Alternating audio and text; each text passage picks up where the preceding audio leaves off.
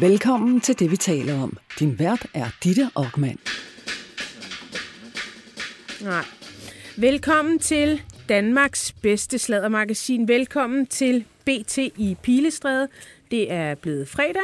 Klokken den er 14, og øh, jeg har et program pakket til bristepunktet.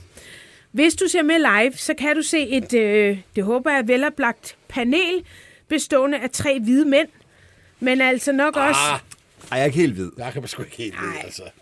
tre Men Kauka... tre, tre hvide mænd, men måske de hvide mænd i landet, som ved mest af det, vi skal tale om i dag. Så på den måde, så synes jeg ikke, jeg vil diskriminere nogen. Nå, Ja, sådan er jeg. Det er chefredaktør på Ugebladet, Se og Hør, Niels Pindborg, velkommen. Tak. Chefredaktør på Frihedsbrevet, Christoffer Eriksen, velkommen til dig. tak. Og royal korrespondent her på BT, Jeg er så den eneste, som ikke er chefredaktør i panelet ud af dig. og dig. oh, men det er jo et spørgsmål om 50 tid. procent. Sådan, 50 procent, sådan som du ja. fører dig frem, så er Ja. det et spørgsmål om tid. Regner. Ja, Altså, jeg, jeg, tror faktisk ikke, at jeg har en bliver chefredaktør. Nej, det tror jeg heller ikke. Nej, du Jeg har ikke, at lave øh, du, du vil ikke, du har ikke naturlige øh, ledere. Det ved jeg ikke. Det ved Nej, jeg okay. ikke. Ej, Tak det for er det. Det skub, ville der så ødelagde ødelægge det. hele min karriere. Nej, men det er faktisk sindssygt, det er ikke så meget, det er ikke så meget det, men, men jeg vil, jeg vil ud og lave historier, jeg Du vil er folk. specialist. Du er specialist. Ja, ja. Altså, Altså, Nå, men det jeg er vil ikke sidde og lave Altså, jeg har heller ikke lederevner. Jeg har vil kunne blive sådan en ikke psycho, der bare råbte og skrejer. styrer da den her sæk lopper hver øh, fredag. Ja, det er Ja, selvfølgelig men også rigtigt, på en meget, altså på en, på en, på en, på en måde, hvor man tænkte, det er nok godt, dit ikke? Altså, så fik jeg lige den tilbage. Ej, det, øh, jeg, jeg skal være selvstændig. Jeg har taget sådan en øh, test en gang. Jeg dur heller ikke til at være ansat. Jeg dur ikke til at have chefer, og, Hmm. er det jeg, godt, og du jeg er- nok heller ikke til at være chef. så er det godt, du er vært på det, vi taler Ja, om, og det synes jeg også. Det er så dejligt, at du har fundet ikke din plads i verden. Ja, tak skal du er have, ikke Christoffer. chefer. Det, Ja, det er rigtigt. Det kan du spørge det, Jonas jamen, om. det ved jeg da. Jeg kender dig jo næsten lige så Ja. godt som ham, så det Ja, ved jeg ja. da. Det, det, Sådan er der. det er en fed erkendelse. Vi må erkende øh, vores begrænsninger. Det har været en ret sindssyg uge, er vi enige om det? Holy moly. Det har været så sindssygt. Ja. Jeg tror aldrig nogensinde i hele mit liv, jeg har haft så travlt som i den her uge. Nej. Det er øh, alt sammen på grund af dronningens vanvittige udmelding om prinsetitler. Ja, og jeg kan godt lide, at du siger dronningens udmelding, fordi hvis vi skal tale om det her, det skal vi jo i næste time, Oh, så vil jeg gerne tale lidt om, hvem der har taget beslutningen. Det er spændende. Det er nemlig rigtig spændende. Der er en vis forskel på en udmelding og en beslutning. Men det taler vi altså om i øh, næste time. Hvis Jacob er her, han er jo i fjernsynet hele tiden. Ja. Jamen, jeg er jo også lidt i fjernsynet nu. Okay, ja. Ja, man kan jo se med live på bt.dk eller på BT's Facebook-side. Øh, I denne her øh, time, der skal vi tale om øh, det kulørte, og så har vi en mindre øh, heldig opdatering på sagen om præsten Ples og de mange anklager om øh, krænkende adfærd over for en række kvinder, der er kommet i Christianskirken eller på anden vis har stødt ind i øh, præsten. Og øhm, i sidste uge, der havde vi her i det, vi taler om, øh, besøg af en af de kvinder, som har klaget over præsten Ples. Det er en kvinde, som var pænt frustreret over ikke at kunne få indsigt i kirkeministeriets indstilling efter nu halvandet års undersøgelse og afhøringer, fordi Ples havde fået lov i øh, 11. 12. time at sige op. Endda først med udgangen af året. Lucky bastard. Lucky bastard. Det betyder altså, at sagen og afgørelsen, den bare henlægges. Øh, lidt mærkeligt, når man sådan sidder helt lægemandsagtigt. Det forstår ikke alle. Jeg vil anbefale jer at høre øh, udsendelsen fra sidste uge, hvor vi havde øh, denne her øh, kvinde på besøg. Det var lidt af en, øh, en omgang. Men øh, Pindborg, Ja. Hvis du går lidt tættere på mikrofonen, ellers så er det bare mig, der Nej, kører nej, det er, jeg, jeg sidder, det er fordi, Nå, jeg, det er godt. jeg er så afslappet i dag. Ja, jeg kan godt se det. Det er en hård Det er uge, der er ved at slutte. Hvad er din t-shirt kostet i dag? Den er, det her det er en H&M-t-shirt, Nå, tror jeg. okay. Ah, det var fem heldig, jeg tog den på. Ja. Men, øh, men, øh, og det, er, det har været en fantastisk uge. Og vi skal jo heldigvis også snakke om lidt andet end kongehus. Ja, Øh, og kulørt, der ved jeg er det det blå øje på Nøn Larsen, du... Øh, du, du Ja. ja. ja, jeg kunne læse på serhør.dk, at øh, Robert Hansen, han øh, er blevet tiltalt for Ja. tre tilfælde af vold. Ja, nu er vi gået et gear op. Øh, Vi har talt meget om Robert her i programmet, og øhm, øh, primært fordi, at han har været anklaget for vold, så har han været mistænkt for vold, så har han været meldt til politiet for vold, og nu er, vi så, nået, så er han blevet sigtet for vold, og nu er vi nået dertil, hvor han er blevet øh, tiltalt for vold. Øh, historien er jo den, at han havde en kæreste for nogle år siden efterhånden, Nynne Larsen, og de levede vel det, man godt kan kalde et tumultarisk forhold. Og øh, jeg tror ikke heller, de nøjes kun med det kolde vand, der kom ud af hanen, når de sådan skulle slukke tørsten. Og, altså, det var, jeg tror, var højt gears liv, de levede. Ikke set siden Sonny og Cher. Nej, nej, men det var cirka samme øh, mat- matrice, deres forhold er bygget, øh, bygget op over. Øhm, og det var sådan lidt on-off. Tina og, Turner og... Og Ike, ja. det var, det var on-off øh, hele tiden, og så var de kærester, og så kunne de ikke udstå hinanden, og så boede hun der, og så boede hun der ikke, og det var beskyldninger den ene og den anden og den tredje vej. Øh, vi kan gå tilbage, når vi lige har taget det nyeste først, øh, men det kulminerede altså, da, da Nynne her for, øh, for ganske nylig valgte sådan at, at, at melde nogle, jamen efterhånden halvgamle voldssager til politiet. Jeg tror simpelthen, hun har fået nok af at se på Robert på sociale medier med en ny kæreste, smilende, måske også lidt bekymret. Øhm, og så, så, så der, Tror du, hun er bekymret for de- den nye kæreste? Ja, det tror jeg, det tror jeg, han er, hun er. Mm. Øh, det ved jeg ikke, om hun har nogen god grund til at være. Men øh, så forleden dag i e-boks hos Robert Hansen, så tikker der simpelthen et brev ind fra Københavns politi med, øh, med tre øh, tiltalepunkter.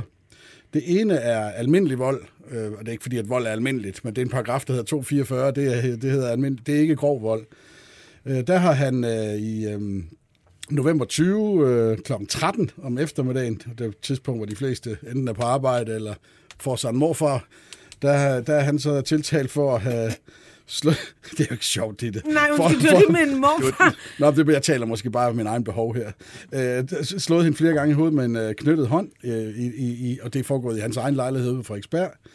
Så er der et øh, tilfælde mere af det, vi kalder almindelig vold, øh, nemlig juli, øh, nemlig juli 15, flere gange slået i, ho- i hovedet med knyttet øh, hånd, og øh, hun faldt om på siden, og, og her har han så sparket hende øh, i ribbenene. Det kan undre, at det er almindelig vold. Det er foregået i Spanien på Ja, en jeg ferie. synes nemlig også, det lød sådan, at det, det er jo ikke almindeligt. Nej, men Men der, Niels, der, du er altså, det er ikke en øh, Niels, du er også gammel krim Ja, men der er, øh, der er kvalificeret vold, hedder det andet. Kvalificeret Men er vold eller grov vold. Jamen, det er, når der er instrumenter, og det bliver meget, meget Ja, for farligt. der kommer også en guitar Der kommer, i nemlig, billedet. der kommer nemlig en guitar ind i billedet nu. Vi skal heller ikke grine her, men det er fandme mærkeligt. Øh, Det, det, det andet tilfælde her, det er foregået på en øh, ferie i øh, Fuengirola i Spanien. Den kan vi lige vende tilbage til. Og øh, så er der den her 245 stykke 1, altså grov vold, og det er den, som er harsk. Altså man kan sige, hvis bliver man, bliver man dømt for, for, øh, for, for almindelig vold, så får man mellem 30 og 80 dages fængsel, øh, ubetinget. Øh, grov vold 245, så, så, er vi altså, så kommer man noget højere op på, på skalaen. Det er sådan noget, man ikke, det gider man ikke rigtig se på. Altså, hvor højt op på skalaen? Jamen, det ved jeg ikke, men altså, så måler man det i måneder, ikke, ikke i dage, Okay, okay, ja, ja, og ja. det er jo ikke så, så skide be, be, berat. Altså, og i nogle tilfælde i år, altså, det er jo også der, hvor, øh, altså, rigt, altså, rockertæv ligger jo mm. også i den her, kan man sige. Ja. Men den hedder, øh, at han har slået hende flere gange med en guitar. Gitaren gik i stykker, det gjorde hun så til synligheden også. Øh, det hedder lægemsangreb af særlig rå og brutal karakter, og, foregået i, og angiveligt foregået i lejligheden på, øh, på, på Frederiksberg. Det var jo øhm, det var jo turen til Spanien, som for første gang gjorde medierne opmærksom på, at der, der er noget øh, rivravruskende galt. At vi vidste godt, der var noget rivravruskende galt. Men det var efter turen til Spanien, at øh, Nynne for første gang, øh, hvis jeg husker det, kom ud og fortalte sin version af sagen øh, til, øh, til en af vores øh, journalister. Og øhm, øhm, Er det her, hun lægger den der selfie op, Ja, hun hvor lægger, hun er gul og blå Ja, hele hun lægger nemlig et billede op, hvor hun er gul og blå og, og, og, og, og fortæller stories på, på, på, på Instagram, og det samler vi jo så op. Guderne skal vide, at vi havde hørt de her historier længe før. Men det er jo sådan, man kan jo ikke skrive historier om den her type og privat karakter, som folk ikke vil have ud. Og vi trykker jo ikke på, at folk kommer ud. Øh, Her tror jeg i virkeligheden måske nok vi har trykket på, at hun gik til politiet, hvis det var så alvorligt. Fordi at det, det skal, sandheden er jo den, at hvis det er rigtigt, det hun oplever, det hun siger, hun oplevede, så skal det jo stoppes. Og, og for os på, på Se og Hør har det sådan set været vigtigere, end at vi får en historie. Det er, at hun kan leve i, i relativ tryghed, for det fortjener alle dog. Men altså, hun vælger så at komme ud og fortælle om det her på et tidspunkt, og de fortæller om den her tur til, øhm, til Spanien, hvor det går helt amok. De ender jo i fængsel sammen, Ja, begge begge, to, to. nede i uh, Spanien. Men, men de bliver anholdt, fordi de bare ikke en, altså, de omtaler det selv som en slåskamp. Ja. De er at slås med Ja. hinanden. Det, der så sker, det er jo, øh, altså, vi får så Robert i tale, og det er faktisk en af de få gange, han har udtalt sig om det her. Og der er jo en vis erkendelse i det, for han, han, er, han erkender faktisk også, at de var oppe at slås. Han siger, at, øh, at øh, han blev slået i hovedet, så blodet sprang med en mobiltelefon. Det var så hans egen mobiltelefon, så derfor kunne han ikke tage billeder af sig selv, ligesom hun tog billeder af sig selv med skaderne. Ej, det minder jo Og, om uh, Johnny Depp og Amber Heard. Jamen, det er lidt det, er lidt Ikke? det samme. Jo. Altså, der var også noget med en mobiltelefon. Ja, men det, men det er også det der med at leve i et forhold, der er så betændt, og hvor man godt ved, at det, det er ikke godt for os, det her. Men hvor der er nogle tiltrækninger. Det kan være alkohol. For Roberts vedkommende, i hvert fald tidligere, har det også været øh, kokain, øh, helt åbenlyst. Øh, og det ved jeg ikke med nønne, men altså, der, er jo, der, der opstår jo nogle magnetfelter i sådan nogle forhold her. Det ser vi jo desværre tit øh, og ofte, at det kan være svært at løsrive sig fra... fra Ja, og, og så kan vi vel øh, også godt lige minde om, at det er jo ikke det første tilfælde af vold, han bliver anklaget for. Nej, nej, nej. øh, Han er ekskæresten og... Både Mira Vanting og så Mira Vantings ekskæreste, Ja. som også blev, øh, sagde han i hvert fald, blev øh, slået ned på Jamen, det er derfor, jeg Rosie vil, McGee's, eller ja, hvad fanden altså, det det var. er derfor, jeg vil ikke starte med for meget Adam og Eva. Nej, det nyeste er jo tiltalen her, men det er- altså, sandheden altså, er jo den, at når man Det skriver... er sådan lidt serielt nu, ikke? Når man sidder, sk- hvis man skal skrive Robert Hansens øh, selvbiografi, øh, og det tror jeg vist, han selv er i gang med, øh, det har han i hvert fald sagt, der er historie nok. Det er bare ikke så mange af dem, der handler om, hvad der foregår i, øh, i øh, ruden, altså i øh, tv-kameraet og på sættet, når de optager film. Det meste, hvis man skal skrive en ægte biografi om ham, det handler om byture og ting, man ikke skal gøre i parforhold. Altså, og så hans sygdomme, altså han har jo været døden nær flere gange, mm. og har levet et hårdt liv. Øh, som han jo så til synligheden nu er drosset lidt ned på. Han gik i behandling sidste år, Jakob, ja, nu Ja, må du korrekte mig. Ja, på Fyn. talte, på Fyn. øh, talte med ham nogle gange, mens ja, ja, han var i behandling. Ja, præcis. øh, Og han øh, derovre kom hjem og spiste salat, og det for mig er det et sundhedstegn. Når folk først begynder at spise salat, så, så, har, så er man Altså, næsten... aldrig er der blevet lagt så mange salatretter op på øh, Instagram, som efter Robert kom ud af rehab. men, men tilbage til, øh, tilbage til Spanien. Øh, de ender i spillet begge to, og Robert siger, at ja, vi var oppe og slås, men vi var lige gode om det. Øh, og de sidder i øh, Og spillet. De havde grint og de sidder i cellen og sidder og griner, de sidder og Ah, det griner. Hvem, hvem, ja, det var da sjovt. Hvordan, hvordan kunne vi ende her? Og sådan noget. Men jeg synes, altså, når, når det er... Altså, Christoffer Eriksen sidder og tænker, at det var da det mest røvsyge ægteskab, jeg bor i.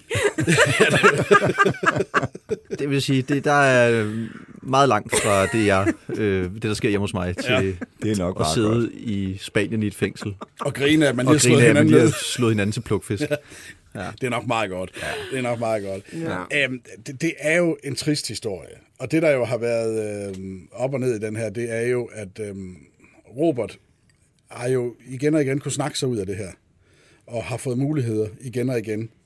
Øh, senest så prøvede han jo så med... Øhm, øh, efter voldsanklagerne prøvede han jo så med afvendingen. Det er ikke meget, vi ser til ham øh, på det store lærred. Det, der er det sørgelige ved det her, det er jo, at nu er vi så tæt på, og at Altså, vi, nu er det i rigtig alvor. Altså, du kan ikke, sgu ikke sidde nede i byretten og snakke dig ud af det her. Der kommer en dommer, der kommer til at se nogle billeder af, af en øh, blå og gul øh, nønne, og, og der er...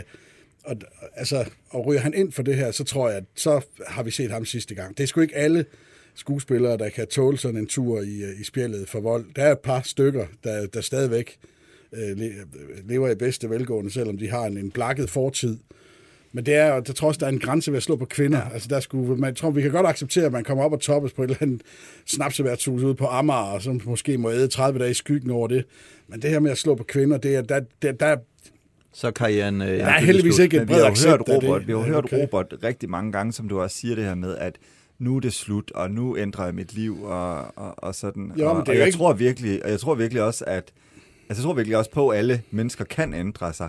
Jeg glæder mig bare så meget til det tidspunkt, også på hans vegne, mm. til at man rent faktisk ser den ændring slå igennem, og han får det nye liv, som han fortjener. Og det kan jo være en rusketur. Nu skal han jo lige dømmes, og, der, og han har jo, har jo ret til et forsvar. Vi ved jo ikke, om det er rigtigt, det, det der, det der Nej, nej, det han er jo først tiltalt for- for. ja. Men det er jo sådan med tiltaler, det kan jeg som gammel retsrapporter, det er jo ikke noget, politiet gør, hvis ikke de er ret sikre på, at de kan føre bevis for, at det, det påstået er sket. Sådan, de, det, det er jo ikke noget, de gør for at give Nønne en god oplevelse og, og, og sådan noget. Det er jo, nå, nej, men altså, en retfærdighedsoplevelse, det er jo ikke, det, det, de, de spiller ikke øh, skattekronerne, hvis ikke de er tæt på, helt sikre på, at det her det kan føre, føre, føre til dom. Der, der er masser af sager hver eneste dag, også af den her slags, som bliver lagt ned af politiet. Mm, netop yes. fordi det er påstand mod påstand, og ah, men I kan også, og skal I ikke lige dem bliver lidt. Altså, der er hver dag sager, der ikke bliver løftet, fordi det, man ved, man ikke kan bevise det. Der er jo stor øh, forskel på en sigtelse og en tiltale. Og en tiltale, jamen så mener anklagemyndigheden, at der er stor sandsynlighed for, at det her det fører til domsfældelse. Har man sådan en procent på, hvor mange tiltaler, der, der falder dom i? Nej, Nej. Det, det har man nok. Okay. Okay. Det kunne du godt have spurgt Nej, os nej, om lige undskyld, inden det vi kunne godt være, du, du var jo... Nu altså, to jeg, millioner, altså, da, jeg var praktikant, da jeg var praktikant, der var Niels Pindborg den, der vidste allermest om krim i Danmark. Han var ekstrabladets det er mange år hardcore øh, Det er mange år krimredaktion. siden. Det er mange år siden. Jeg ved, det her det er alvor. Ja. Øhm, øh, vi, vi, vi, det er jo heller ikke, det er ikke mere end, det er ikke mere end nogle få måneder siden, vi, var, vi havde en historie også om en meget, meget voldsom anholdelse ude i hans øh, lejlighed, Nå ja, fuck, hvor der, der var, kom, hvor der øh, kom seks betjente. bet- salatfader på tre biler og hentede ham, og så kom han hjem igen, og så ville han ikke snakke om det, for det, Ja, det var en sådan en underlig sag, uden rigtig nogen, Ja, der var øh, ikke rigtig noget nogen, der udfald. vidste noget. Altså. Ja. Så det bliver spændende at se, om det her, den her Må, tiltale... må jeg ikke lige spørge om noget? Jo.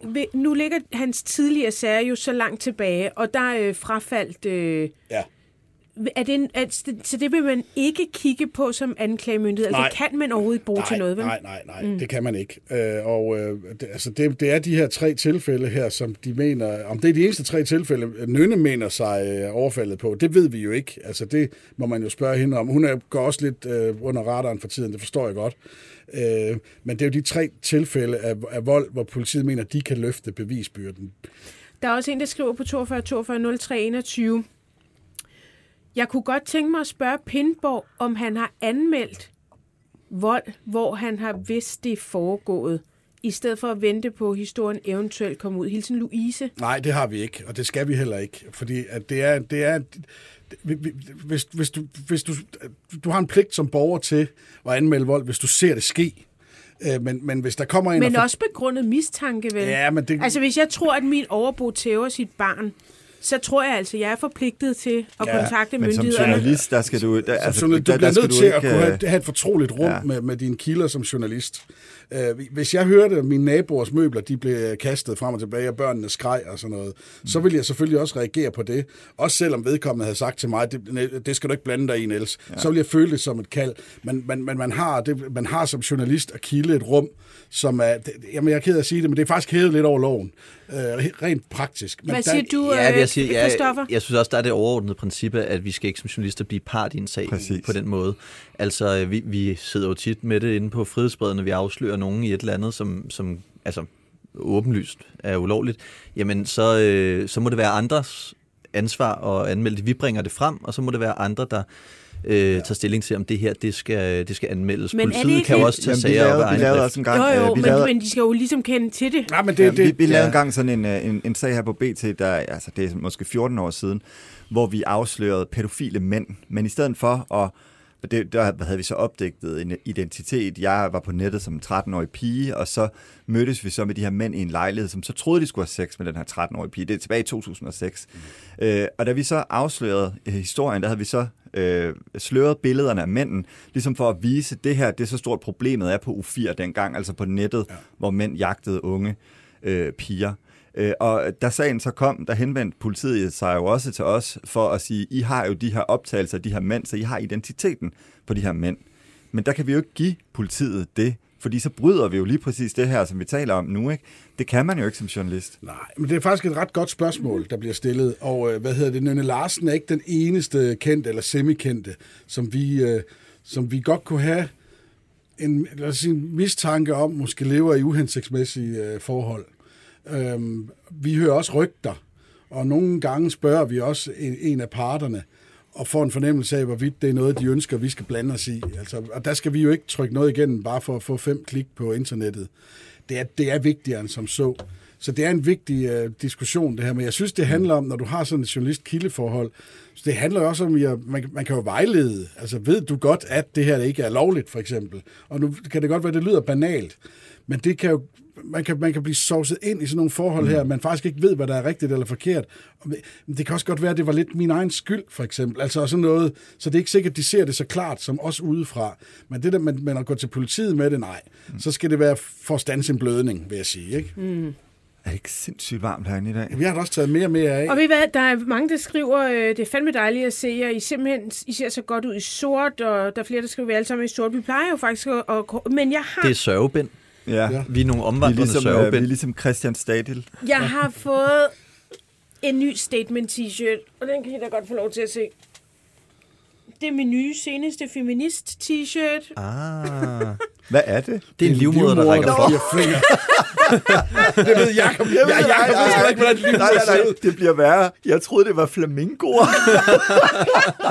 Men ved du, hvordan, ved du, hvordan det er med kunst? Det er simpelthen the eye of the beholder. Det Det er, er, jeg synes selv, den er meget flot. Ja. Den er ret sjov, den der. Ja, tak skal du have. Bøffelkranium, eller... øh, Det er det nu logo gone kigger wild. på, øh, på, hvad vej skal jeg rykke med denne her vej, og så skal jeg rykke med denne vej. Det Så ligner jo faktisk et se- bøffelkranium. Det er Ej, nu kan jeg godt se det. Jeg... en livmor. Sen har jeg ikke så længe endnu, desværre. Men øh, det er... Nu må vi ikke sidde og Nej, det. Men man kan heller ikke... Vi må også nødt til at grine. Vi laver en det seance. Ja, vi laver, en, vi laver også en vel, vi kan gøre det sammen med din øh, indtræden. Hvad skal du have fjernet? nej, det er fordi... ikke noget forhåbentlig. Jeg ved, men jeg ved det ikke endnu. Men det kan vi, godt være, I har vi over... holder en øh, velkomst til øh, Christoffer Eriksen, og så øh, slut på aftenen, så siger vi farvel til min livmor. Ja. Nej, det er så Det langt. synes jeg er en god idé. på en syg, syg sted, vi skal holde den fest.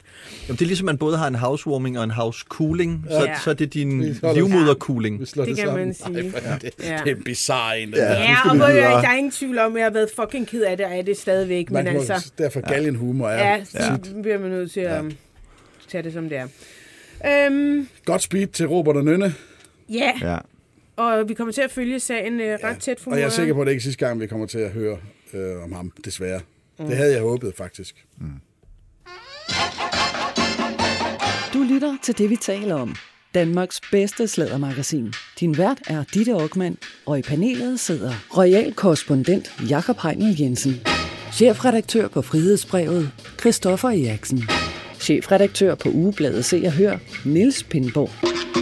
Hvis du vil sladre med, kan du besøge BT's eller det, vi taler oms Facebook-side, eller sende en sms på 42 42 03 21. Start din sms med BT. Christoffer, du har også en øh, ugens historie med, som øh, er født i dit øh, medie. Ja, hvilken en af dem skulle jeg til at sige? Ja, men jeg synes, vi skal tale om øh, Rasmus Prehn. Ja, endelig. Gaven, der bliver ved med at give. Ja, eller var der en anden, du heller ville tale om? Eller Ja, vi har også skrevet lidt om, øh, om, øh, om det, du snak, øh, talte om Ja, ja, indledningsvis, øh, Det er rigtigt. Vi, nej, men altså, Ples er også i næste time, så vidt jeg husker. Ja. Oh, ja, ja, ja. Nej, Ej, men lad os, lad os starte med, Ja. ja. med Prehn, mm-hmm. som igen er kommet i fedtefadet. Jeg ved ikke, hvor... Øhm, altså, han er jo måske den socialdemokratiske minister, der har dummet sig mest siden Joy Mogensen. Ja, Øh, han er jo i hvert fald øh, øh, han har i hvert fald været forsidestof det, det sidste halve år, og i, øh, i sidste uge, så kunne vi så på Frihedsbrevet afsløre, at hans øh, hang til at bruge skatteborgernes penge på meget tvivlsomme formål har, har nået nye højder. Han holdt en, øh, eller han har faktisk etableret sin egen tænketank, der skulle beskæftige sig med fremtidens landbrug. Og øh, den her øh, tænketanks øh, øh, havde så et, et møde i maj, hvor øh, man, han havde inviteret en hel masse forskellige aktører.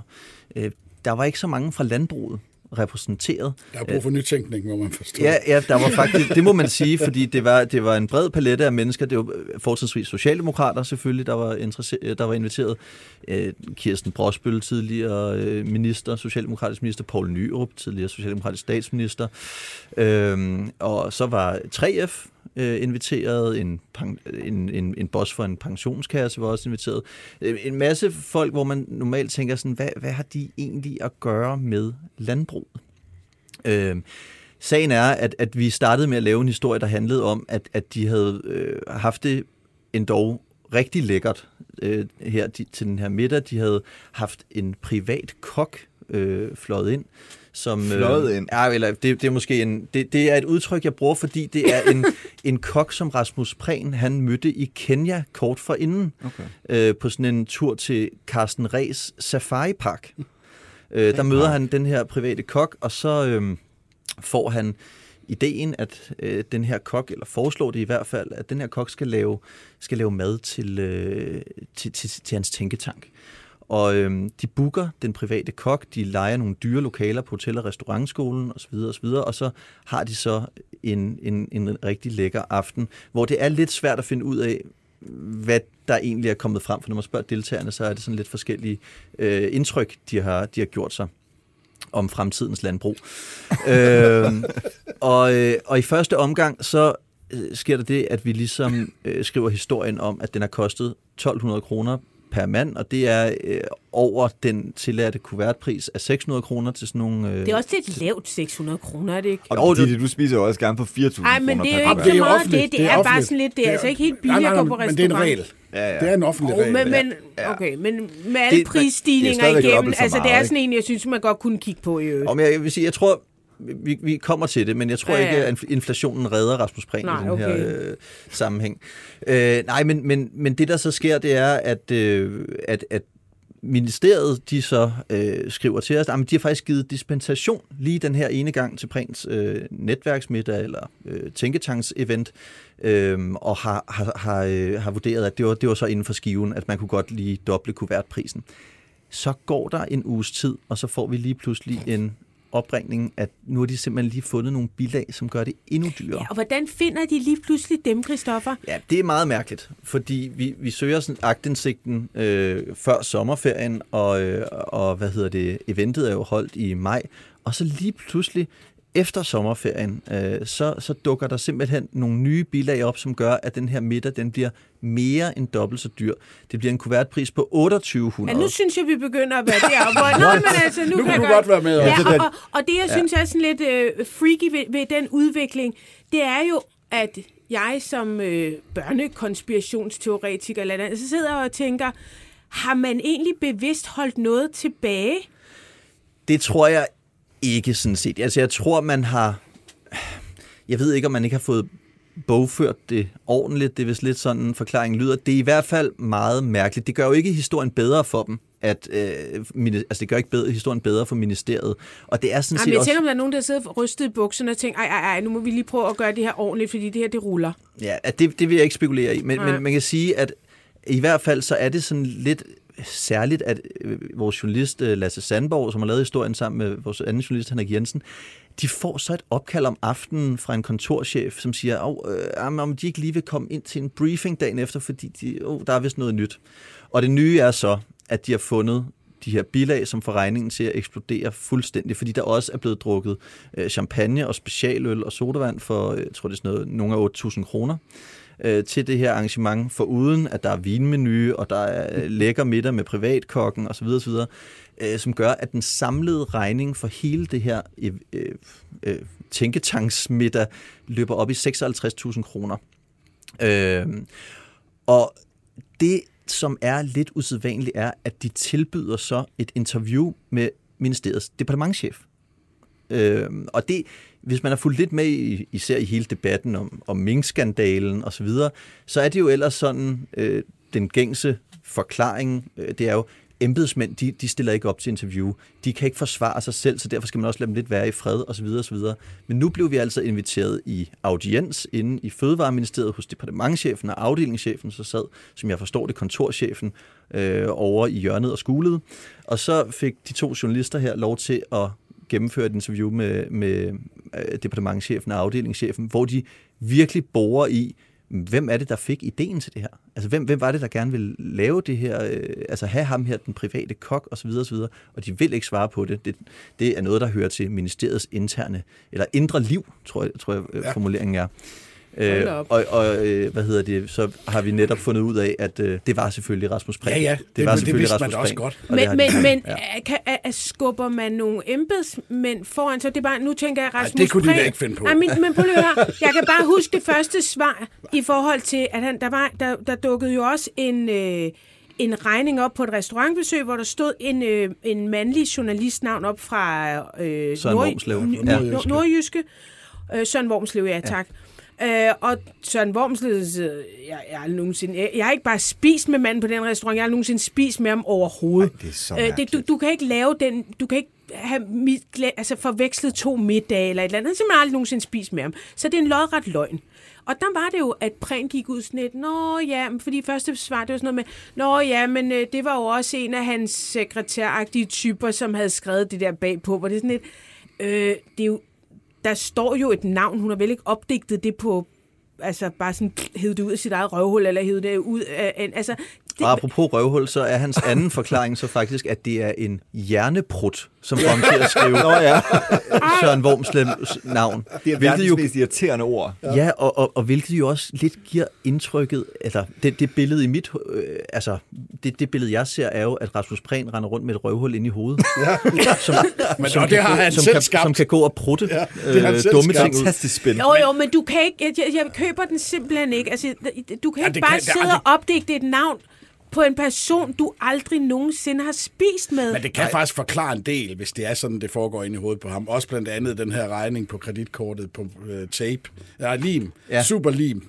For 59 kroner til hans men, brille. Men, altså, men, Ditte, men Ditte, altså, det, det, du ja. har fat i der, det er, jo, det, er jo, det, er jo, det er jo det der med, det kan jo ikke bare være noget, der... Altså, Det er da bevidst. Det er, det er bevidst handling, du, ikke? det, kan, Altså, det kan ikke være en forveksling. Men mindre den prut er så stor, at han er decideret hjerneskadet. Og så har vi en...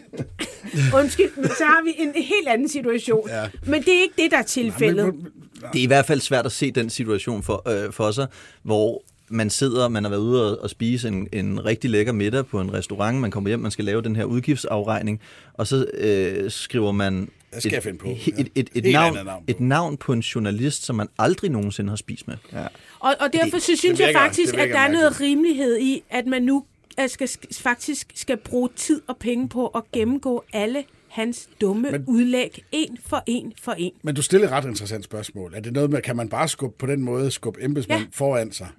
Og så er det bare, hvad jeg vil spole lidt tilbage til for kort efter sommerferien, hvor der skulle øh, uddeles lusinger for øh, minkskandalen. Mm. De eneste, der reelt er blevet straffet for minkskandalen, det er jo embedsmænd. Så, så det er jo socialdemokratisk øh, modus operandi, det her. Det er at skide i nælderne, og så pege på en eller anden kontorchef, som man ikke alligevel kan tillade sig at stille spørgsmål til, fordi de kan jo ikke øh, forsvare sig selv. Det ligner lidt et mønster, hvis du spørger mig. Ja, det, det, det er, er jeg meget enig i, og som sagt, altså, det er altså usædvanligt, at man bliver inviteret ind i et ministerium til at interviewe en departementschef. Det er aldrig sket for mig. Men kunne den før. departementchef ikke være fræk nok og sige, det var Rasmus Prehn, der fandt på den øh, fremragende idé, og vi øh, parerede ordre? Øh, jamen, det er, jo, det er jo det der med, øh, hvem har, der er jo forskel på, hvem har fået ideen, og hvem har i sidste ende godkendt det.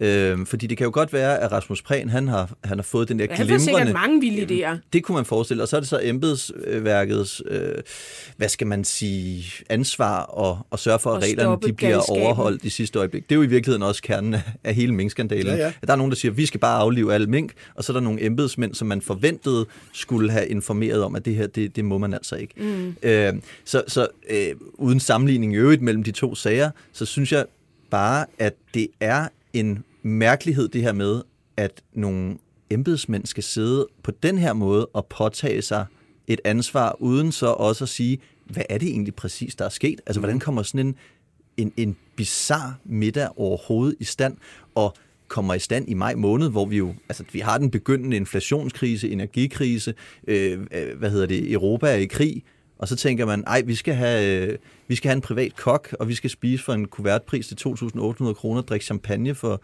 jeg ved ikke hvor mange tusind kroner, øh, mens verden står i brand. Er der noget om, hvad, altså, hvordan står det til med fremtidens landbrug? Er der kommet et, øh, notat ud af... Det, der fanger du mig faktisk, øh, den- Bundgaard. Men kan I ikke ikke huske, da han, var ude, da han havde været ude at spise med Sanne Fanø, som var øh, debatredaktør her på avisen, der kom han jo også Første med... eller anden gang. Øh, første gang. Ja, første gang, der, havde, der var der også en regning på en 12-1300 kroner per kuvert, eller noget i den stil. Og så spørger, øh, det, var vist ekstrabladet og også frihedsbredet, der dækkede, men, men spørger så Rasmus Prinsen, hvad, hvad, hvad, hvad, hvad lavede I til den der middag en eller anden, hvad ved jeg, torsdag aften? Ja, men det var noget med øh, øh, fe, altså sådan noget med vandudlut, biodiversitet, la la la la, la. alt muligt, og jeg, man kunne slet ikke forstå noget af det. Altså, Nej. man ved bare, hvad, sådan noget, hvad Sanne Fanø laver her på avisen. Der var der også sådan et gak, gak. Og så spørger Man man, tænker, jo hun har Sanne virkelig Fanø. kedet sig den aften. Ja. kommer det stort tillæg om Så fisk. spurgte man Sanne Fanø, hvad var det egentlig? Så sagde hun sådan, det var fordi, han ville have en klumme. Altså, det var to ja, ja. fuldstændig forskellige forklaringer, hvad, hvad det var, der, øh, hvad formålet med den middag var, mm. øh, som altså også blev tværet af på skatteyderne. Og der tænker jeg bare, altså, kunne det ikke have været smart af Rasmus Prehn, altså ikke at skrue så højt op for ambitionerne, men bare sådan, Men hvad var der jeg også vil Også gerne sige, de første netværke. historier, som Ekstrabladet bragte om hans kreditkorpro, det var også noget med, at han stod nede på Sørens værtshus, Ja. øh, som Ja. jo ligger lige under frihedsbrevet, øh, og hvor, hvor han så, øh, så, så står han dernede og køber øl til journalister. Ja. Jeg vil også bare Men sige, så var der også det er jo den- fint nok at købe øl til en journalist eller en eller anden, man møder i byen, men brug da dit eget kreditkort. Ja, præcis, men der var jo også den der Hvorfor underlige ting med det der lim, ikke? Jo, Jo. Og, og, og allerede der, altså selvom man kan sige, om lim, det er en lille ting, men bare det, at man tager firmakortet frem for at betale for noget, man skal lave der, det er jo underligt. Og, og der vil jeg lige parentes bemærke sige, at øh, hvad hedder det, øh, øh, mine journalister, øh, Lasse Sandborg og Mathias Bøgel, de vandt faktisk den omvendte kavling for den historie. Øh, Fordi den var så lille. fordi det, det er jo en Men det meget... siger meget. Ja, det synes Ja. jeg også. det og siger var, alt. Og det Ja. var derfor, vi bragte historien om, at han havde taget øh, kontaktlim for 59 kroner af Ja. på netop, øh, hvad hedder det, skatteborgerne. Fordi, hvorfor betaler du ikke, Præcis. når dine egne, men det kan når jeg dine bare private huske. briller Hen- knækker? Henrik, Henrik Kvartrup, da han var chefredaktør på Se og Hør, det var sådan de øh, udlæg, han blev allermest hissig over. Altså jo, Ja. jo lavere beløbet var, altså jeg tror nærmest, man kunne over, overnatte på D'Angleterre seks dage i træk eller andet. Men hvis du kom med, med, med et udlæg på en, en pakke Stimorol, så var han sådan, ej, ved du hvad, det er Du simpelthen for... tjener 100.000 Ja, ja, præcis. måneden. han blev Nå, også engang men- vanvittig på mig, fordi, men det var faktisk så fordi, der havde jeg boet på Hotel St. Petri i fem dage, fordi Paris Hilton boede der.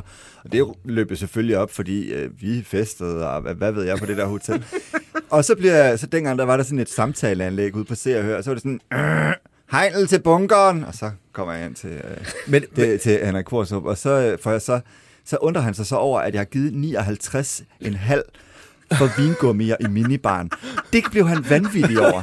Det der med, at man kunne bruge 59,5 på vingummier. Ja. Vanvittigt. Men, men, Ja, men, men, men, men, men prøv, jeg vil også bare lige sige, Ja. at det var, jeg havde jo dårlig samvittighed, da de fik øh, den, den der omvendte øh, kavling, fordi det var mig, der havde besluttet, at vi skulle bringe den historie, netop fordi jeg synes, det var så forarveligt, at man tør sådan en udgift af på skatteborgeren. Han har jo også, efter vi søgte agtindsigten, betalt de 59 kroner Ej, tilbage. ej. Så det er der Ja. sidder nogle embedsmænd og skulle beskæftiges med, at, at, at han skal sidde og betale øh, et år efter 59 kroner tilbage til en eller anden konto. men det viser... så Jeg unødvendigt. synes, det siger meget om en person. jamen, det og han viser- var, han Ja. var selv bilagsordfører på Lars Lykke i sin tid, da Ja, man gik det efter gør det ham. ekstra... Det, øh, det viser og en var af så to nidkær. ting, synes jeg. Og det er enten uh, smålighed eller en brist.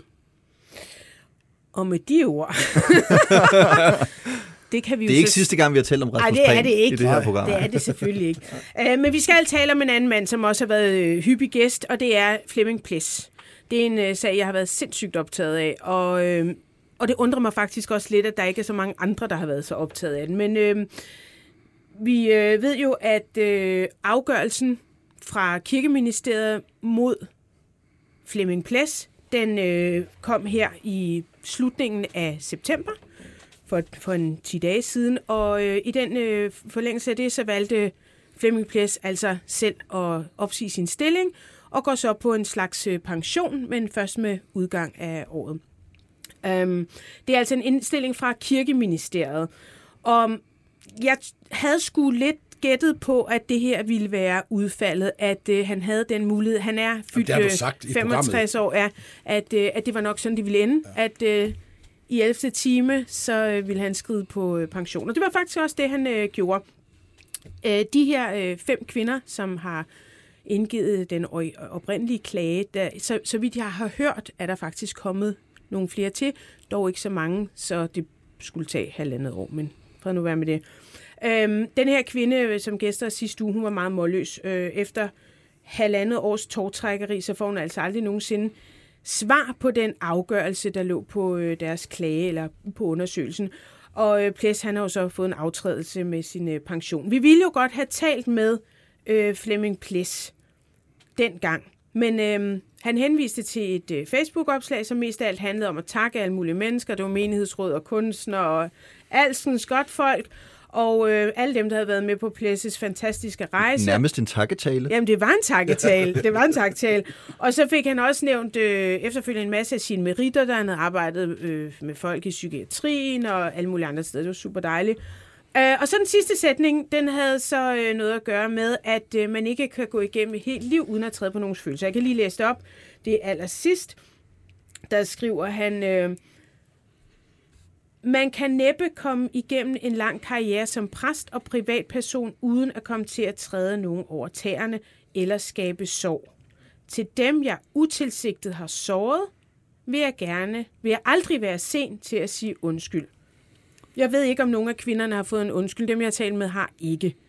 Øhm, og som jeg vist også fik sagt, sagt i sidste uge, jeg tror egentlig godt, man kan gå igennem et helt liv som præst, uden at træde på nogen. Altså man kan i hvert fald lade være med at sætte sorgen på dem, eller stikke tungen ned i halsen på dem, uden de har bedt om det. Er, Det Ja. kan man. Den slags tror jeg faktisk godt, mm. man kan. Kan du også huske, dengang han- hun svinede, øh, eller han svinede ham der, øh, Henriette Sobels ven til? Ja. Det var også mærkeligt, ikke? Jo. Nå. Ja. Nå, men øhm, vi ved nu, at... Øh, ja, hvad fanden? Jeg, jeg tager fuldstændig tråden. Ja, vi har jo selvfølgelig øh, forsøgt at få fat på ham sidste uge, og der viste, der, der, der, der, der, der sagde han, bare læs mit Facebook-opslag, der får du alle dine svar. Og, og, og, det, og det fik vi jo ikke rigtigt. Og blandt andet, nu skal jeg lige finde her i bunken alle mine papirer. Du har meget med i dag. Jamen, jeg har så meget. Jeg har også øh, sagt til øh, BT, at vi skal købe aflad. Vi skal købe et par træer et eller andet sted, jeg er i Afrika. Eller og, og, nå. Men, men øhm, vi ville jo godt vide, om han havde et tænkt sig at øh, dele afgørelsen med offentligheden, alternativt kvinderne, eller, øh, så, og så ville vi også gerne vide, om han havde tænkt sig at fortsætte at praktisere som præst. Og han blev bare ved med at sige, at alt står i det der Facebook-opslag. Det gør det altså ikke. I har i, fri- på Frihedsbrevet øh, også fulgt op på sagen. Ja, altså, og det hænger jo faktisk sammen med, at vores journalist Sofie Fryg her, hun er meget øh, glad lytter af det, vi taler om, og har siddet og fulgt med i sagen her. Øhm, og af en eller anden grund, så tager Flemming Ples altid telefonen, når hun ringer. Det, han- vil gerne, øh, han vil gerne tale med hende. Han vil gerne interviews Det af, kan være, han tror, det er Cecilie Fryg her. Det lyder sådan, når hun ringer til en. Jeg vil Det sige, gør det, da hun siger sådan, hej, det er Sofie Fryg. Og så siger jeg, er det Cecilie Fryg her? Så hun, åh, det tror alle, når jeg ringer til dem. Det kan være. Det, det kan man håbe. Jeg vil sige, så bliver han nok hurtigt overrasket, fordi hun bider altså som en kobraslange. øh, så, øh, men, men nej, hvad hedder det? Øh, men hun har, hun, har, hun har interviewet ham om hele den her sag, og det er jo et, det er jo et, et bizart interview, fordi han vil ikke forholde sig til noget, så det er et interview, der handler om, hvorfor han ikke vil sige noget. Og det første interview, som hun lavede tidligere på ugen, jamen der, der, øh, der henholder han sig til, at han faktisk ikke ved, om han må udtale sig, fordi det er en tjenestemandssag, og, og er, er dermed bange for at gøre noget, han ikke må, han, fordi han er bange for at bryde en fortrolighed, en tavshedspligt, en et eller andet. Øhm, og så, Han vil bare gerne være ordentlig. han vil gerne være ordentlig, og så har Sofie jo siden da brugt øh, al sin tid, sin tid på at finde ud af, må han egentlig Skal det? vi ikke lige høre? Øh, Har du et- en- Jeg ja. har et par klip, ja, Ja, ja. Øh, fra det interview med øh, Flemming Ples. Der er øh, to ting i det. Det ene er, at øh, jeg er ret overbevist om, at det hverken kan eller må jeg. Det andet er, at øh, det øh, ser jeg ikke nogen årsag til. Øh, det er, som det er, fordi jeg vil risikere at komme til at overtræde noget, som øh, jeg ikke må. Og i øvrigt tror jeg ikke, at øh, der er den store chance for, at, øh, at, vi, øh, at sagen øh, bliver forstået anderledes af mennesker, eller til læserne. Jeg tror ikke, at det bliver, det, at jeg får lov til at sige det, som også er i sagen. Øh, det tror jeg ikke. Det er jo det, jeg rigtig gerne vil give dig mulighed for at sige. Du har jo faktisk ikke sat så mange ord på den her klagesag eller undersøgelsen, så det vil jeg jo gerne give dig muligheden for nu at komme øh, til. Og Kom det er jeg taknemmelig for, at du tilbyder mig, men jeg siger pænt nej tak. Okay. Så du vil ikke svare på, om den her påtænkte afgørelse gav medhold i klagerne mod dig? nej, det, det kan jeg ikke udtale mig om. Kan du sige, om du stod til at blive afskedet som følge af den afgørelse, hvis du ikke selv havde ansøgt om afsked? Det kan jeg jo ikke sige. Altså, det ved jeg ikke. Det er jo altid en, øh, en forhandling imellem et fagforbund og en, og en, øh, en advokat og, og kirkeministeriet. Jeg kan ikke gøre mig klog på kirkeministeriets øh, øh, sager. Men du er blevet partshørt om den, så jeg tænkte, at det må du have haft noget indblik i, hvad det var for en... Øh... Ja, og det kommer jeg ikke til at udtale mig om. Okay, så først så siger han, jeg er slet ikke klar over, øh, jeg, jeg tror faktisk ikke, jeg må mm. sige noget. Og nu her øh, handler det også om, at sådan, jamen, jeg kan jo ikke, øh, øh, der er noget med nogle jurister og advokater, la la la. Øh, Sofie gjorde sig jo faktisk den ulejlighed at undersøge, om det kan passe, ja. at han ikke må offentliggøre den afgørelse, som er mod ham. Ja, først havde Hvorfor hun, skulle den også være hemmelig? det, er jo- jamen, det er jo det. Altså, og først så har hun et langt togtrækkeri med, med, med kirkeministeriet, som ikke vil svare på noget som helst. Og så... Øh, Og det kan de faktisk ikke gøre, fordi det er en, øh, en tjenestemandssag, embedsmand, eller hvad hedder det, øh, personalesag. Men, men, men, det, men det hele handler jo ligesom om, om, om hvorvidt han må fortælle om Ja, den sag, der er præcis. imod ham. Og vi har jo altså i det her land ytringsfrihed. Øh, og hun, øh, hvad hedder det, så, så Sofie gik så videre til det her grå, mærkelige organ, som hele Danmark lærte, øh, eller kom på fornavn med i forbindelse med minkskandalen, medarbejder- og kompetencestyrelsen. Og de øh, svarede meget utvetydigt øh, hende, at øh, det, det kunne han godt, det var ikke noget til hinder for, at han, at han kunne øh, fortælle om, øh, om sin sag. Men tror I så, at han har valgt at medvirke i et nyt interview, hvor han så fortæller om, om den sag? Nej. Nej. Nej. Det er jo sådan set, nu skal jeg ikke, øh, for jeg forsvarer ikke plads. Det, han skulle jo bare have sagt, det ønsker jeg ikke at tale om. Det er jo hans frie valg, og det kan man synes er usympatisk. Det, Nej, nej. Så ved- men så ved man jo virkelig godt, hvad det er, klokken er slået, Men det, det, det er jo Han- hans han frie kæmper valg. øh, Det, jeg synes, livet. der, er en underlig glitch i systemet her. Vi har en sag af en relativt alvorlig karakter, som man kan glide af på ved at sige op, yes. Yes. øh, inden øh, dommeren kommer ind i rummet. Den går ikke ud i... Øh, den, det, øh, Robert Hansen kan ikke gøre det her i byretten. Altså, øh, det, det, og, og det undrer mig simpelthen, at der ikke kommer en eller anden form for, øh, jamen om ikke andet, så en eller anden melding fra et organ, der siger, det, vi har behandlet den her sag mod en medarbejder, vi har vurderet, at det var skidt, det der foregik, vedkommende er ikke længere ansat. Mm. Og så må man, altså, for mere skal der jo ikke til. Ej, Paul, de skal, det er i virkeligheden, så synes jeg, at offentligheden det er som det er, men at de kvinder ikke kan få et synes, svar. det er uanstændigt. Selvfølgelig skal, ja. Selvfølgelig skal kirkeministeriet sende afgørelsen til de fem kvinder, ja. eller syv, eller otte, eller hvor mange der nu er. De skal selvfølgelig have det. Det er simpelthen uværdigt at behandle folk som lort. Ja, det er uanstændigt. Og, og, og vi skrev til Flemming Ples øh, i dag, hej Flemming, vi kan forstå, at du tidligere har udtalt, at du af juridiske årsager ikke må udtale dig om afgørelsen i din egen sag. Nu kan vi forstå på medarbejder- og kompetencestyrelsens jurister, at det ikke forholder sig sådan. Ifølge styrelsen står det der frit for at offentliggøre afgørelsen. Vil du på baggrund øh, af det dele den med offentligheden eller med kvinderne? For mm. fint nok, han ikke gider have mm. altså. Men, men øh, han svarer så, øh, hør her, jeg har jo allerede skrevet et Facebook-opslag.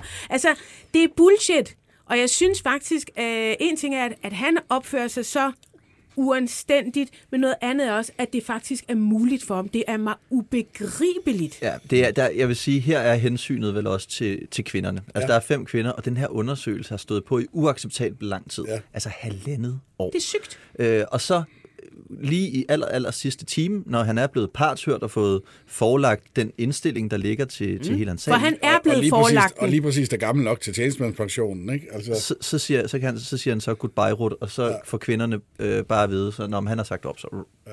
case closed. Så det har faktisk Altså, det var ikke gået i det ingen private. konsekvens for ham. Nej, det var aldrig nogen Det var i hvert fald ikke Nej, men i min spørgsmålet, jeg, ved, Men nu det har hørte det jeg jo også, ikke. Det har jo hørte- ikke Nu hørte jeg sådan set også programmet øh, med, med, øh, med, med kvinden her forleden, og det lyder jo ikke som om, hun er på hævntogt, og det her med konsekvens for Flemming Ples. Han er jo færdig som præst. Nu kan det være, han begynder igen. Men det lød, for hende virker det jo oprigtigt, som om, at hun gerne vil tage sig alvorligt. Mm. Altså, og det, og det synes jeg faktisk er, er uanstændigt at der ikke kommer den der en eller anden form for afslutning. Alt handler ikke om forbrydelse og straf her. Det handler også bare om for forståelse og, og hvad hedder det, fordi at hun lød der meget noget i øvrigt. Altså, øh, hun lød ikke som om hun var på hævntogt. Det, det, det Men- tror jeg ikke, nogen af de kvinder er. Nej. Jeg tror, at de har været bekymrede for andre kvinder. Sagen er jo, at der har ligget en række klager på plads igennem år. Det har også været andet end krænkende adfærd. Det har jo været sådan noget med, at han opfører sig mærkeligt, at han øh, øh, er, øh, ikke er til stede, at han er selvoptaget. Altså alle mulige underlige, øh, eller ikke underlige, også meget, øh, lyder det meget rimeligt. Mm. Altså folk, der har haft ekstremt dårlige oplevelser. Og der sidder altså en biskop i København, som har makuleret den ene efter den anden. Mm. Og øh, man kan måske godt forestille sig, at det ikke er alle, der synes, at den her sag øh, var skidegod. Der kunne forestille mig, at der også er nogen, der synes, at det er rigtig dejligt, at han øh, går af, fordi så det falder det ikke tilbage på dem. Vi skal altså lige huske på, at han har faktisk nogle overordnede Flemming Ples. Mm. Og der er nogen, der kender til de her klager, og som ikke måske har reageret i tide, eller været lidt for gode venner, eller hvad fanden der foregår i, i, i det kirkelige miljø. Men det er øh, sådan egentlig, øh, der er sådan to ting i det, og det ene er, de får aldrig nogensinde deres svar. Det næste er jo, at Flemming Ples, han kan fortsætte sin præstegærning. Og øh, det kan vi jo altså se på hans egen Facebook-side, at det har han tænkt sig. Hvis man kigger på et øh, opslag, der starter øh, sådan her, øh, når man har været identificeret med noget gennem lang tid, så sker der mærkelige ting. Så fortæller han sådan nogle sjove anekdoter om, hvordan at han har været så populær en præst, at folk ikke havde svært ved at Så nu har han startet en webshop. Nej, nej, det var sådan noget, nej, nej, nej, det er sådan noget med, jeg hedder jo Flemming Ples, men arbejder for Christianskirken, men fordi jeg har været så tæt forbundet med Christianskirken, så tror de, jeg hedder Christian, og så er det sådan, hej, hej Christian Ples, og det var bare vildt mærkeligt, tennisspiller. og engang var det også sket i fjernsynet, og det er sket alle mulige steder. Nogle gange synes han også, at Christian var et federe navn end Flemming, så pyt med det, og la la la. Han mundrer sig på, i en meget øh, grineren opslag, og så kommer der en masse kvinder, og sådan, ej, vi savner dig, og du er så dejlig, og hvor, hvor vi kom godt tilbage, og det er synd for dig, og sådan noget. Og så øh, er der så, så skriver Flemming, tak alle I gode mennesker. Og så skriver Charlotte, Flemming Ples, har du en sidste gudstjeneste, så, jeg, så kan jeg sikkert få om lukket den hun kender. Flemming svarer, der kommer snarere en første gudstjeneste. Smiley. Og det er jo sådan, at Flemming Ples er fuldstændig fri til at låne kirker i hele landet. Han skal bare ringe til et sovn og sige, hej, jeg kender en, der skal giftes, begraves, døbes, la la la. Hvis du som privatperson øh, har øh, lyst til at bruge Flemming Ples, så har han altså fri adgang til alle kirker. Betaler man så Kirken er et mærkeligt som- system, ikke? Og som øh, nogle præster, jeg har talt med mange præster, og jeg skal bare sige, de er fucking sure. De er pissesure på siger de? kirkeministeriet. Jamen, de, de spørger jo også, hvad fanden er det her for et forløb? Og altså, jeg tror, mange af dem føler, at det falder tilbage på dem, fordi det er så uordentligt. Ja. Og de er sådan et, vi vil ikke have, og, og de vil jo heller ikke have, at han, at han praktiserer. De er sådan et, vi kan sgu da ikke, og nu, nu er der ikke engang noget altså såkaldt tilsyn, fordi der, han er ikke under et ministerium mere, han er ikke under en biskop, han er ikke under noget som helst, men som reglerne er i dag, så kan han altså øh, turnere øh, landet rundt som en eller anden... Freelance praise, praise the Lord, og, øhm, og, og, og som han altså selv skriver på sin øh, Facebook, det er ikke den sidste øh, gudstjeneste, han har holdt, det er nok nærmere den første. Du lytter til det, vi taler om. Danmarks bedste slædermagasin. Din vært er Ditte Aukmann, og i panelet sidder royal korrespondent Jakob Heinel Jensen. Chefredaktør på Frihedsbrevet, Christoffer Eriksen.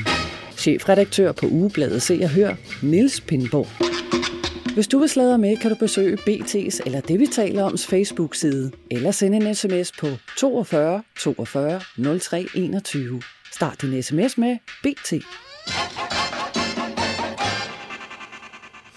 Nå, der er også øh, ballade blandt de rige og de øh, berømte. Øh, kender I Anders Kirk Johansen? Ja, Ja. mest fra. Instagram. Ja, jeg Ja, ja, jeg, har, aldrig- jeg, har af jeg, har aldrig, jeg har aldrig mødt ham, men, men Nej, han lever et spændende liv. ja, han lever nemlig et vildt liv. Det er ham med den der Suzuki. Jimny, som han kørte i Hed isen. den det? Det hedder en Jimny. Det er Jeg en har engang bollet i en Suzuki Wagon R. Ej, seriøst. Det var en, Hvad det øh, en det var endda lilla, tror jeg. Jamen, det er jo sådan super praktisk. øh, Jeg forestiller mig, hvis man er sådan dårlig hofter eller et eller andet, så det skidt godt af sådan en, fordi der er højt til loftet, og så er der sådan en god plads. Altså en det er ligesom bare, ja, det kunne godt ligne lidt. Det er sådan meget firkantet, bare sådan en stor boks, og sådan lidt Men skulle I stå op og Blik. bolle? Øh, nej, men jeg tænker, nej, nej, vi stod ikke op og bollet. Det var bare øh, i virkeligheden noget med, at der er god plads. Velkommen altså. til programmet, øh, her. Nå, jamen, det var, jeg kom bare lige i tanke om det. Suzuki, ja. Jimny. Jamen altså, apropos Nå, men det var en Suzuki Jimny.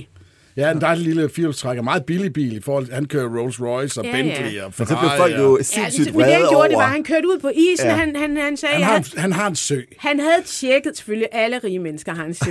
Han havde tjekket, isen var 17 cm, som ja. en eller anden styrelse foreskriver, man skal, hvis man skal køre sin Suzuki ud på den. Øh, alligevel så, så røg den i, og folk var sådan lidt, hvad fanden mand, og det kan du sgu da ikke tillade dig. Og mm, en bil er ikke bare, og der er faktisk mange mennesker, der ikke har råd til biler og sådan noget. Men han fik den altså lige hævet op, Og repareret. han fik den Og han kører repareret. stadig. Ja, han kører faktisk stadig. Ja. Nå. Men sidste nyt. Har I læst historien? Ja. Det er ikke heldigt. Nej. Nej.